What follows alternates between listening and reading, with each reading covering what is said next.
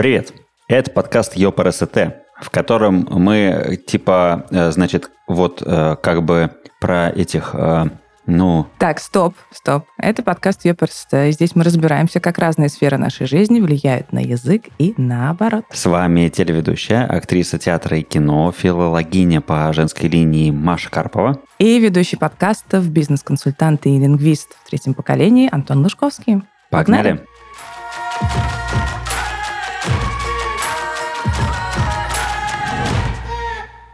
Сегодня будем обсуждать нейросети. Как они учатся говорить на нашем языке, кто их этому обучает и для чего. Также мы поговорим о предках современных нейросетей и порассуждаем, к чему приведет их использование. Слушайте до конца, чтобы не пропустить ничего интересного. У нас в гостях сегодня Прохор Гладких, ведущий специалист по данным в SberDevices, а также магистр Московского физико-технического института. Привет, Прохор. Да, всем привет. Прохор, ну смотри, мы с Машей, готовясь к этому подкасту, опять же, будучи людьми не сильно погруженными в тему, выяснили, что нейросети, которые используют для обработки языка, они вдохновлены работой нашего мозга. И нейросети даже строятся по аналогии с нейронами и связями между ними, и они пытаются имитировать способ, которым наш мозг обрабатывает и понимает язык. Вот как же тогда происходит процесс этого обучения, и кто нейросети учит с нами разговаривать? Да, вообще, действительно, ученые вдохновлялись именно тем, как устроен мозг. Как известно, мозг устроен из большого количества нейронов, да, и наши нервные системы так устроены. Говорят, что в мозгу около 80 миллиардов нейронов. И сам по себе нейрон — это, в принципе, не очень сложная штука. Его можно... Вот один нейрон, да? Его можно аппроксимировать математической формулой несложной. Там есть веса, через нее проходят параметры, да, и есть активация. Вот это нейрон, там одна небольшая формула. Соответственно, ученые подумали, что давайте попробуем сделать что-то наподобие мозга. Возьмем много таких нейронов, как-то их обучим, да, об этом попозже, и будем обучать эту систему из многих-многих нейронов решать какую-то конкретную задачу. Так же, как мозг наш обучается с детства, как дети не умеют говорить и потом учатся, да, также, чтобы и модели... нейросетевые модели, состоящие из большого количества нейронов, смогли бы, например, научиться говорить. И действительно, самое интересное, что это сработало. Сначала нейроны, конечно же, не использовались для таких сложных задач, как генерация речи, но там решали более простые задачи, например, детекция цифр, да, рукописных. Там одно из самых известных применений. Там была еще маленькая модель, которая уже справилась. А сейчас мы говорим про большие языковые модели, с количеством параметров, уже подходящим количеству нейронов в мозге, да, то есть мы говорим о десятках миллиардов параметров, и, соответственно, уже модель умеет довольно неплохо генерировать текст, примерно так же, как это делает человек. А как, собственно, происходит вот этот вот путь обучения? Что это, получается, обрабатывается какое-то огромное количество информации, кем это обрабатывается, кто это делает, и... Как потом из этой информации неодушевленная вот эта вот машина делает какие-то свои выводы и может, ну, как складывается впечатление у многих, что-то еще думать и генерировать? Вообще этап обучения, ну, давайте будем говорить про большие генеративные языковые модели, да, которые именно разговаривают. Вот эти чат-боты, вот это все. Этап обучения состоит из 3 этапов. Первый этап — это претрейн, да, то есть претренировка модели. Для этого нужен просто большой объем текста и больше ничего. То есть любого текста на языке, на котором мы хотим обучить модель. То есть если мы говорим про русский язык, то это большие объемы русских текстов. Ну, там «Война и мир». Годится? Да, «Война и мир». Используется вся классическая русская литература, еще какие-то другие источники информации, диалоги какие-то, да. Максимально предобрабатываются, чтобы это очистить все от мусора. Вот тут важна очень чистота данных. Да, чтобы это был хороший текст, правильный с точки зрения языка. Все это скармливается модели, и модель просто обучается генерировать следующее слово по предыдущему. То есть это первый этап претрейна. Второй этап, так называемый supervised fine-tuning, когда модель обучается уже непосредственно каким-то задачам. Не просто продолжать генерацию текста, да? А, например, придумать сказку. И обучается именно на таких примерах. То есть есть запрос, и есть правильный ответ. Уже правильно придуманная сказка. И есть еще третий этап с reinforcement learning, но о нем не будем, это уже там чуть-чуть посложнее. Прохор, да. То есть как это получается? Если скормить вот этой модели половину «Войны и мира» и сказать, а теперь скажи, какое следующее слово, то она должна каким-то образом понять, какое там было следующее слово, и его и выдать? Да, на самом деле так. Ну, конечно, там нужно немножко больше данных, чем «Война и мир». Да, «Война и мир» весит 2 мегабайта, насколько я помню. Вот. А объем, о которых мы говорим, да, это гигабайты, и там десятки, и сотни гигабайт текста. Но да, то есть если мы обучим модель на «Войне и мире» и дадим ей какой-нибудь кусочек из «Войны и мира», то она нам... То есть и попросим продолжить, да, незаконченное предложение, например, из «Войны и мира», то она нам выдаст распределение самых вероятных следующих слов, которые могут быть в этом предложении. Но это будет не память, это она не будет вспоминать, она будет именно почему-то вот предполагать, какое там должно быть. Ну да, так как если мы спросим конкретно предложение, которое было в «Войне и мире», и мы на этом именно обучили, то, возможно, она именно то слово и предскажет, которое там было, да, в этом обучающем сете. Но дело в том, что количество комбинаций слов, да, в предложении, оно бесконечно велико, и точно предложения, они как бы редко повторяются. Кроме того, влияет еще предыдущее предложение, да, предыдущий параграф, предыдущая страница, то есть все это модель видит, да, и от этого зависит каждое следующее слово, которое модель генерирует. Поэтому это не просто память, это возможность именно генерировать какую-то мысль. То есть получается, что чат-боты тоже работают по этой системе. Ты что-то пишешь, например, там, вопрос, да, какому-то чату, как дела? И он, этот чат-бот, я все равно представляю какого-то робота, который сидит на той стороне, уж извините, и он, вспоминая свой опыт, вспоминая весь генерированный текст, да, весь, который текст он через себя прогонял, он как бы моделирует, да, что я дальше могу вас спросить или что? Предсказывает, предугадывает. Да, после получения последнего сообщения, то есть от вас, он видит весь предыдущий диалог, то есть и свои ответы, и ваши предыдущие ответы. И, соответственно, он предсказывает, да, по словам. Вот сначала первое слово, которое он хочет сказать вам в ответ, он его генерирует. Потом он предсказывает второе слово, уже видя первое свое слово и весь предыдущий диалог. И так по словам, по одному происходит генерация. Просто она происходит довольно быстро, и поэтому нам прилетает сразу такой тржик сообщение. А все-таки, что касается памяти, есть память у нейросетей? Вот, потому что я так понимаю, что, например, у ChatGPT память есть. И вот это вот слово, которое подбирает она, исходя из диалога, это она его именно выдумывает? Или если я задаю конкретный вопрос, то она может вспомнить конкретные ответы и сказать мне, например, там, столицу Франции? Да, столицу Франции, безусловно, она вам скажет. И это даже не самая сложная задача. То есть она во время обучения запоминает, конечно, множество фактов. И чем хороши вот эти большие языковые модели, они действительно помнят очень много всего и могут рассуждать на совершенно разные темы, да, которые так или иначе попали в данные обучения. Поэтому как бы, языковая модель разносторонняя. Поэтому да, это можно так сказать, что языковая модель имеет память, и она действительно в своих параметрах, да там в 10 миллиардах параметров содержит все вот эти знания, которые она вам может выдать. Слушай, но память — это же то, что ты прочитал и прогнал через свой опыт. Но фактически нет же никакой базы у машины. У нее есть только то, что она, я не знаю, как-то прогнала, да, вот эти тексты через себя. Потому что, не знаю, у нас там есть гены, да, там, не знаю, память предков, опять же, наш опыт. А у машины нет ничего из этого. Да, отчасти вы правы. То есть память, она на самом деле может быть разная, да? Она может быть краткосрочная, долгосрочная. Действительно, там что-то из генов, да, мы можем достать незаметно для себя.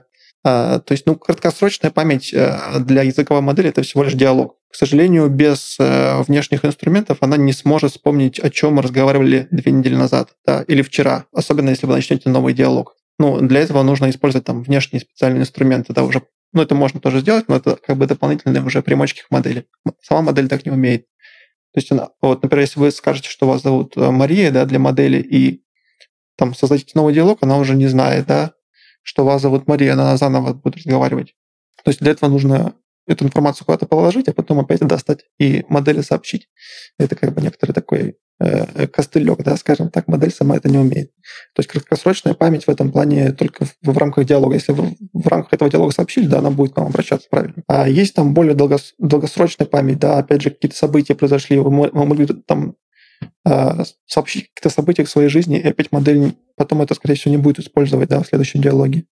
Что касается памяти предков, да, гены, там, характер, модели современные могут отыгрывать разные характеры, и это очень прикольно. Да, то есть, например, сейчас на Твиче идет очень интересная трансляция, там две нейросетевые модели в образах Трампа и Байдена ведут президентские дебаты. То есть в онлайн-режиме, причем уже там неделю, что ли, даже больше, наверное. Вот, то есть причем там они прикрутили еще картинки, прям видео идет как настоящая трансляция, и пользователи Твича, они закидывают темы, на которые они общаются, и эти две нейросетевые модели начинают обсуждать, периодически там немножко друг друга, так скажем, унижают, да, ну, в режиме дебатов. Вот, то есть о чем здесь речь? Да? О том, что нейросетевая модель может отыгрывать характер. Они очень говорят похоже. Там Трамп говорит там, со своим вот этим, да, экспрессивным типажом. Байден там тоже как-то отыгрывается очень похоже. То есть нейросетевая модель сказали, вот представь, что ты Байден, да, и, значит, вот на такую тему там просуждай, значит, скажи что-нибудь там нехорошее вот своему сопернику Трампу, да, и Трампу сказали. То есть, и получается, две нейросетевые модели вот этот характер они поддерживают, насколько они могут. То есть, в принципе, технологии позволяют нам сейчас создать и запустить дебаты между Достоевским и Толстым, например, и вот наблюдать за тем, как они будут общаться. Да, и даже есть приложение в App Store, где можно пообщаться со знаменитостями, то есть вот с нейросетевыми копиями знаменитостей. Довольно популярно тоже там пообщаться с кем-то, да, там с Майклом Джексоном, там еще с кем-то, да, то есть туда именно создают нейросетевой образ, часто подсовывают какую-то видеогенерацию, то есть чтобы анимировалось лицо, да, и так далее. И можно пообщаться, ну, насколько это понятно, что это не настоящий человек, да, насколько это возможно, насколько это заложено в нейросети. Сможет ли такая нейросеть создать действительно высокохудожественный текст?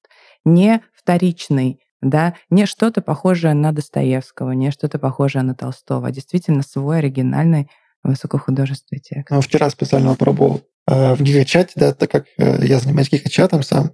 Кто не знает, это большая языковая модель, похож на ChatGPT, только она специально настроена на русский язык максимально. Попросил ее написать, почему я завтра не пойду на работу в стиле монолога Чацкого. Вот, получилось довольно забавно. То есть я не могу сказать, что как бы там это превосходит, не дай бог, оригинал, да. То есть оригинал, конечно, там, ну, понятно, да, сильно выше. Но получилось даже местами складно, то есть стихи, как бы вот стихи вообще для языковых моделей это довольно сложная задача. И мы видим, что даже современные языковые модели, они в стихах вообще-то не очень, не всегда хороши. Да? Даже ChatGPT на русском стихи, как бы для нее она вообще не очень хорошо пишет. На английском там попроще как-то она вот простые рифмы она делает. Что это говорит нам о русском языке? Русский язык в чем-то имеет какие-то особенности? Ну, к сожалению, конкретно это ничего нам не говорит о русском языке, потому что просто в претрейне, да, в ChatGPT гораздо больше английских текстов было, чем русских, поэтому именно она в английском сильней. Вот у нас, например, в Гигачате наоборот, гораздо больше русских текстов, чем английских, и наша модель гораздо лучше на русском общается, чем на английском. То есть тут зависит все от того, как ее тренировали. Так я еще понимаю, что это касается именно больше поэзии, да? Ну, поэзию я привел как пример очень сложной задачи для языковой модели, да, чтобы получилось именно рифмовно. Так вот, да, у меня получилось, результат получился хороший у Гигачата.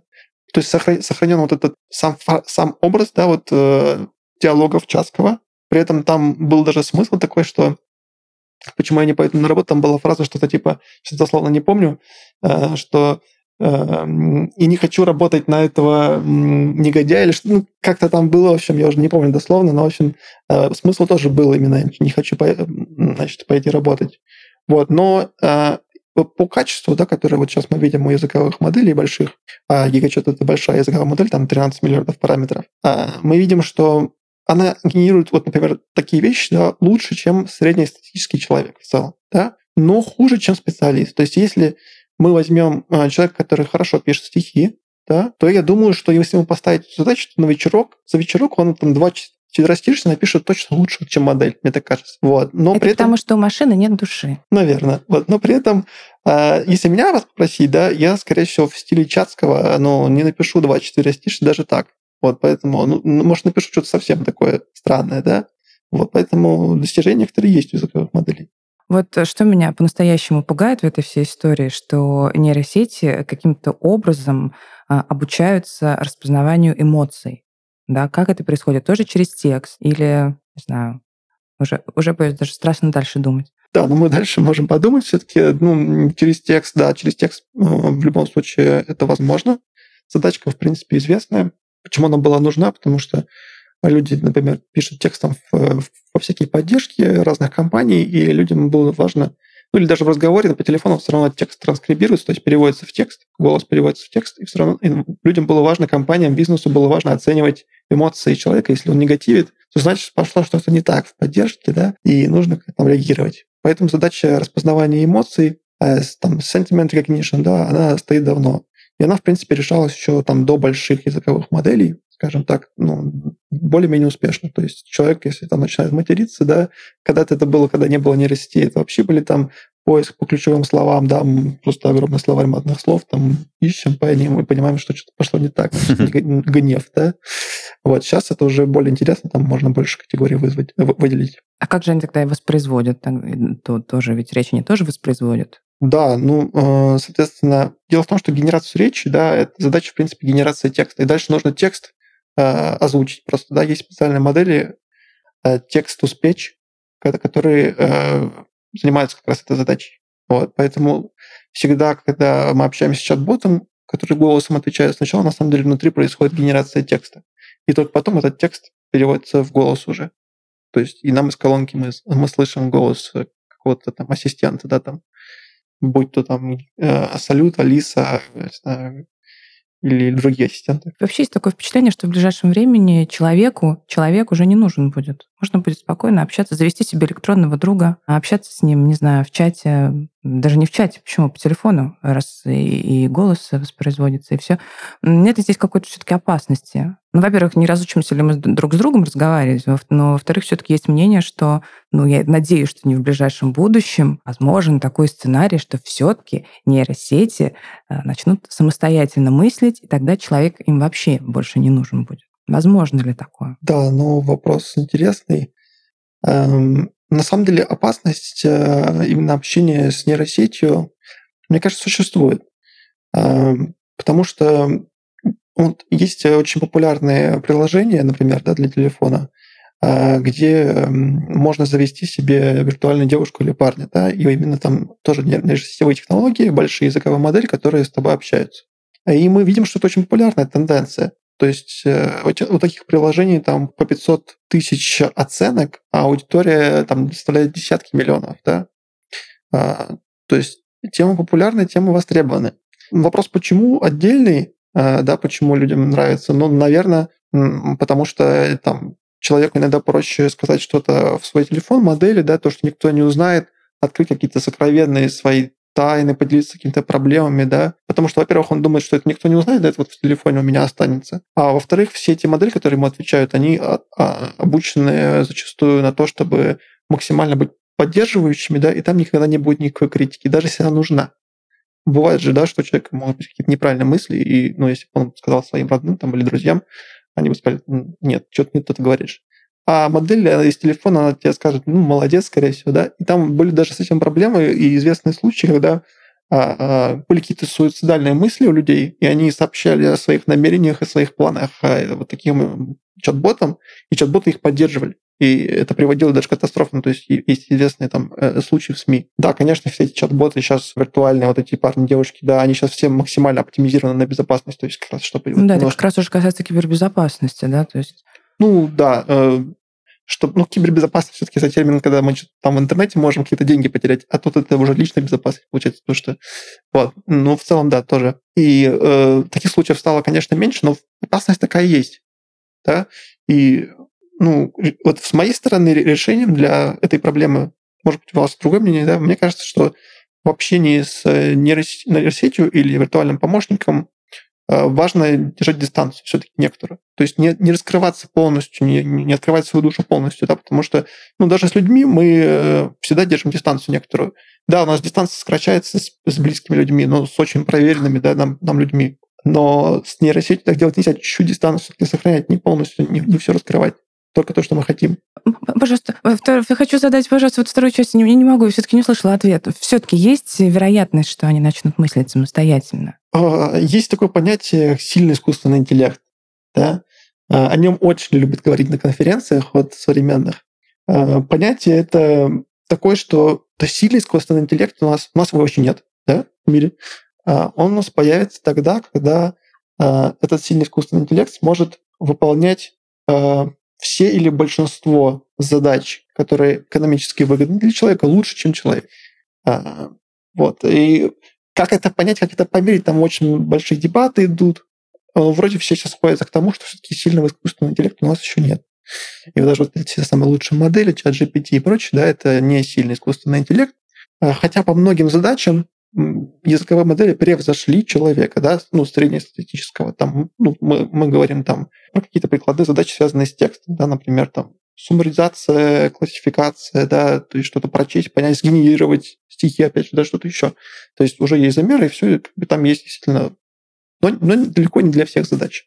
Поэтому, да, и никто не знает, что будет, если и когда у нас появится этот сильный искусственный интеллект. Да, и... А можно будет в таком случае подойти к розетке и выдернуть это все, и эту всю историю остановить? Или это уже процесс неостановимый? Там очень много дебатов на эту тему, на самом деле тема горячая.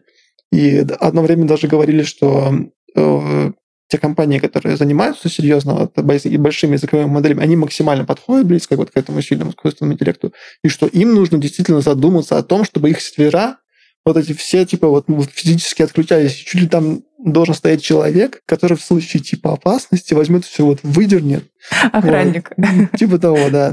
Я считаю, что немножко, конечно, преждевременно, но разговоры об этом уже идут, так что, не знаю, может быть, и не преждевременно. Но главное, когда какие инструменты мы даем модели. Если модель может только разговаривать, то кажется, что кроме как заговорить до смерти, нас она не может, да, или склонить к чему-то. Но если мы даем модели уже внешние инструменты, а мы знаем, что, например, сейчас уже языковые модели не по интернету могут ходить, и модель, которая ходит по интернету, она может логиниться, в принципе, за людей, да, в социальные сети, она может, в принципе, сделать какие-то вещи, да, там, заказывать билет, условно, если подключить там просто систему оплаты, то это уже как-то уже поинтереснее, чем просто языковая модель, действительно, что она может сделать, да, неизвестно.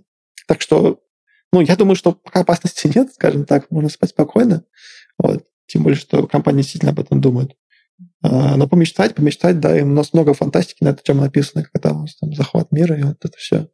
Помечтать можно. Я вспоминаю, Маш, по поводу твоего вопроса и твоих переживаний был прекрасный мем про то, как, ученый запускает искусственный интеллект, тот говорит: запускаю процесс уничтожения человечества. 10, 9, а ученый такой: я понял, тебе не хватает эмпатии, сейчас я тебя подкручу. И робот продолжает отсчет и говорит: сочувствую, ребята. Поэтому, мне кажется, там разные могут быть подходы. Но я еще вспоминаю наш выпуск про соцсети и думаю о том, как мы стали экономить время и стали сокращать количество букв и количество слов. И мне кажется, что при общении с виртуальным парнем или виртуальной девушкой как раз-таки там такой проблемы нету. Они наверняка пишут грамотно, полными предложениями, со всеми знаками препинания. А может быть, кстати, даже могут говорить на другом языке. Ведь, наверное, можно попросить его разговаривать со мной на другом языке, чтобы я, соответственно, в нем тоже как-нибудь подтягивался и развивался. Есть такая опция? Интересно, что это довольно популярный запрос. Ко мне даже на конференции подошел человек и попросил, мы еще делаем виртуальный ассистент «Салют», да, и он просил, чтобы можно было с «Салютом» пообщаться на английском, поддерживать свой уровень английского языка, да, пока ты находишься там в России, никуда не уезжаешь. Сейчас в «Салюте» такого нет, да, именно там, чтобы можно было как с репетитором поговорить, да, на английском. Он понимает английский речь, может генерировать не очень качественный, да, на английском именно речь, но при этом момент репетитора нет. В целом ничего не мешает нам обучить, и уже есть языковые модели, которые мультиязычные, которые работают на многих языках. Дальше идет этот синтез голоса, как раз второй этап, так, когда мы генерируем сначала текст, и потом озвучиваем голосом. И синтез речи тоже может быть мультиязычный, и есть такие модели. Поэтому в целом ничего она не мешает, и более того, такие модели уже есть. Да? То есть та же ChatGPT, да, работает, как-то на русском работает неплохо. Есть и ЛАМА, да, которая там под сотню языков поддерживает одна модель, с ней можно общаться под сотню языков, по-моему, 65 или что-то такое. Поэтому да, такая возможность есть. Раз уж мы заговорили о языках, об обучении языкам, хочу вспомнить одну историю, тоже недавно о ней узнала, и вы поймете, что это не совсем просто так, эта история здесь появилась. Понятно, что язык распространяется очень органично, этому способствует как путешествия, так и торговля.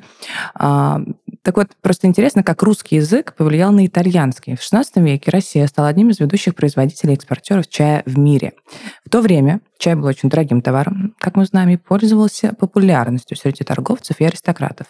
Итальянцы так полюбили чай, что стали путешествовать в Россию, чтобы импортировать его. По мере того, как чай распространялся на Западе, а итальянские торговцы соприкасались с русской культурой и языком, слово «чай» претерпело трансформации и адаптации под итальянские манеры. Так чай превратился в нам хорошо известное «чао» и прочно закрепился в итальянском языке со значением «привет», ну или «пока».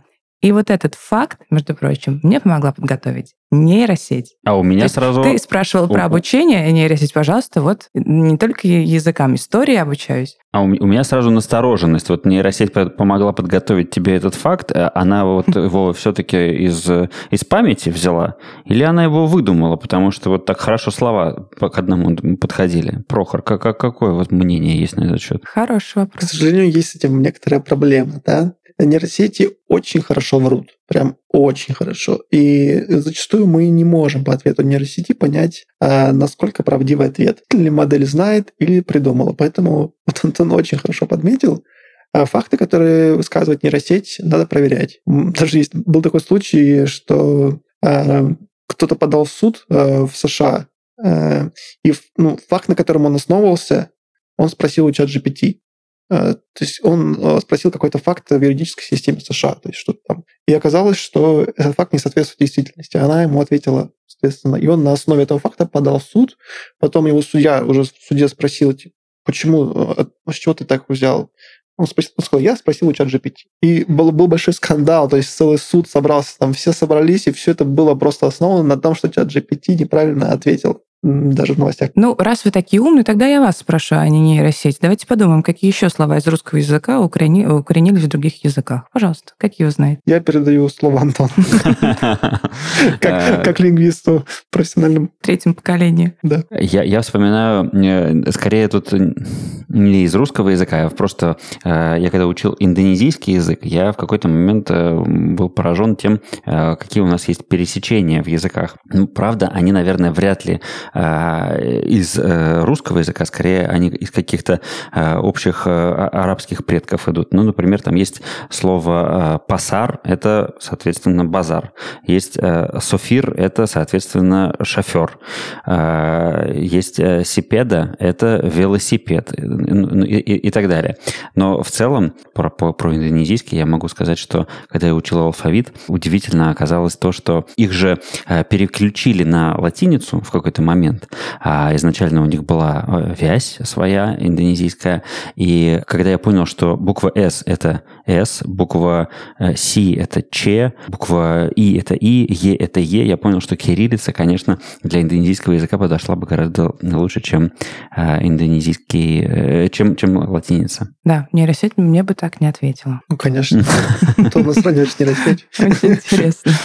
Давайте, смотрите, вот мы так неожиданно заговорили про индонезийский язык. Вообще в мире существует около 6-7 тысяч живых языков, и их количество с каждым годом уменьшается. Вот, Прохор, как вы думаете, вот искусственный интеллект вот языкам обучается, но имеет ли смысл или будет ли он действительно обучаться вот всем языкам, в том числе умирающим, для того, чтобы их как-то там поддерживать или хотя бы их знать? Или такой цели она нерациональна, и на самом деле удобнее все, наоборот, свести к минимальному количеству языков. Ну, вообще, сообщество СНГ, специалистов по машинному обучению, лингвистов, оно очень сильное, да, в мире. И я знаю, что есть специалисты в этом сообществе, которые занимаются этой проблемой и именно занимаются малоресурсными языками. В том числе делают переводчики для них. То есть малоресурсными языками в России. Россия очень богата на разнообразные языки, да. То есть когда наши предки строили империю, они сохранили все культурные особенности всех народов, которые включались в империю, и сохранили эти языки, да, в отличие от того, как расширились другие империи. Да. Поэтому эти языки сохранились, и есть активисты, которые делают переводчики для них, например. Вот я знаю, например, что для 6 тюркских языков созданы переводчики. Вот недавно была новость. То есть работа идет, и эта работа точно положительно повлияет на эти языки, на их сохранение. А свой язык нейросеть может создать? Я думаю, да, но зачем и кто его будет понимать? Понятно, что информации достаточно, наверное, да, разных языков. Но где просто я помню, что где-то несколько лет назад, или даже не лет, месяцев назад, проскочила новость, что, ну, я так понимаю, что это была специальная история, то есть ученые условно сделали так, что нейросеть создала свой язык, который они не смогли понять, не смогли расшифровать, то есть по каким законам он устроен. Но она там что-то, значит, выдавала, говорила. Ну, честно говоря, я не в курсе про эту тенденцию, и этот язык не изучал. Вот. Может быть, Антон изучал этот язык. Я помню эту новость о том, что там, типа, нейросети начали общаться друг с другом между собой на каком-то неизвестном языке, и это было достаточно тревожным звоночком. Вот так, во всяком случае, я помню, что эта новость звучала. И Антон такой диплом свой держал, так этот язык я еще не изучал. Даже не знаю, как реагировать. То есть, мне кажется, это не проблема. Наверное, какой-то эксперимент был интересный. В целом понятно, что это возможно как бы зашифровать, да, в новом виде, через новые слова и там, буквы информацию, и даже потом ее расшифровать обратно, то есть какой-то другой, например, нейросеть, или обучить ее для этого специально. Ну, языки же появляются, да, и они появились как-то все там многообразие языков. Почему бы не сделать еще один? Искусственно, да, может быть, даже. То есть не вижу тут какой-то такой прям суперсенсации, хотя интересный эксперимент. А можно сказать, что Т9 — это предок GPT? Может быть, и можно, да. Ну, далекий, скажем так. То есть Т9, такие алгоритмы изначально был просто основан на статистике, да, на статистике использования слов в языке. Ну, и потом там буквы преобразуются в слова. Да, а языковые модели, они работают на словах, ну, точнее, на частях слов. Да, на самом деле там есть часть слов. То есть там все-таки не на буквах идет генерация, хотя и на буквах тоже есть языковые модели. Но такие эксперименты есть, тоже успешно работает. А помните, был такой флешмоб, когда надо было писать просто те слова, которые тебе подставляет Т9, и там получалась большая чушь, но иногда это было забавно. Да, вот если модель не добучить, примерно точно так же получится. Да, это, кстати, смешно. А, кстати, вот если о юморе мы тоже заговорили, есть такая... тоже нейросеть Блабова, да, которая создает шутки, мемы, анекдоты. Вот это мне непонятно как. Потому что вот чувство юмора — это точно что-то врожденное, да, или там, не знаю, тоже с годами выработанное. Каким образом можно создать смешную шутку, я не понимаю. Я имею в виду, каким образом это делает нейросеть. Ну, вот можно сказать, что тоже зачатки интеллекта, да, то есть когда создается какой-то новый контент, которого никогда не было, шутка какая-то, которая никогда не была, которая смешная. Чем это не какой-то результат умственной деятельности? Это уже нельзя сказать, что это сухое повторение, да, чего-то. Поэтому, да, мне кажется, это хороший результат. И не только Балабол это может делать, да, любая языковая серьезная там, модель, которая попросить, если ее пошутить на какую-то тему, да, или просто придумать анекдот или шутку, она что-то скажет. Прохор, вот такой вот вопрос. Если все-таки говорить про разницу языков, вот раз уж мы сегодня вспомнили индонезийский язык, даже не про английский, а про индонезийский, он достаточно простой. Там нету склонений, падежей, там с временами все достаточно просто устроено. А русский язык считается одним из таких самых сложных для изучения. Вот значит ли это, что модели, которые разговаривают на русском языке, они требуют там, больших компьютерных мощностей, или они сложнее и дольше думают? Вот как это вот особенности языка влияют на деятельность модели? Я думаю, максимально влияют. То есть, да, и больше данных нужно, и, возможно, больше мощностей, да, чтобы именно выдавать тексты, которые максимально используют глубину языка. То есть не просто там на сленге, да, отвечать, а действительно использовать все вот эти моменты, которые есть в нашей классической литературе, например, да. И мне кажется, что и возможностей больше у таких языковых моделей на русском языке. То есть проявить свой как бы талант показать, да, пользователю, можно так сказать.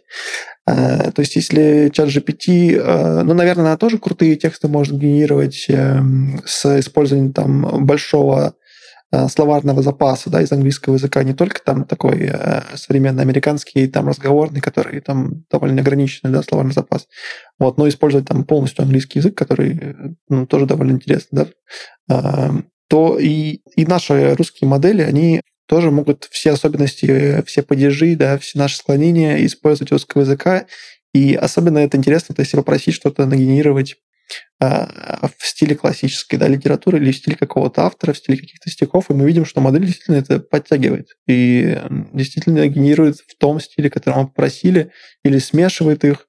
И это действительно интересно. То есть когда там все-таки мы привыкли читать там Толстого и погружаться вот в это время, да, когда это было написано. И как бы и автор, да, который писал этот текст, он мыслит именно в том времени. Он не знает ничего про наше время. А тут мы можем как бы замиксовать, да, получается, стиль изложения с какими-то событиями, которые произошли уже сегодня. Это довольно интересный момент. Ну, кстати, я тогда сегодняшний выпуск тоже предлагаю закончить Толстым, правда, Алексеем Николаевичем, его цитатой. Что такое язык? Прежде всего, это не только способ выражать свои мысли, но и творить свои мысли. Язык имеет обратное действие. Человек, превращающий свои мысли, свои идеи, свои чувства в язык, он также как бы пронизывается этим способом выражения. Никакая нейросеть вам так не скажет. Это уже не Алексей Николаевич сказал, а то я уже добавляю. Ну, правда, да. Сегодня у нас в гостях был Прохор Гладких, ведущий специалист по данным в SberDevices и магистр Московского физико-технического института. Прохор, спасибо большое за то, что пришел к нам в гости. Спасибо, что позвали.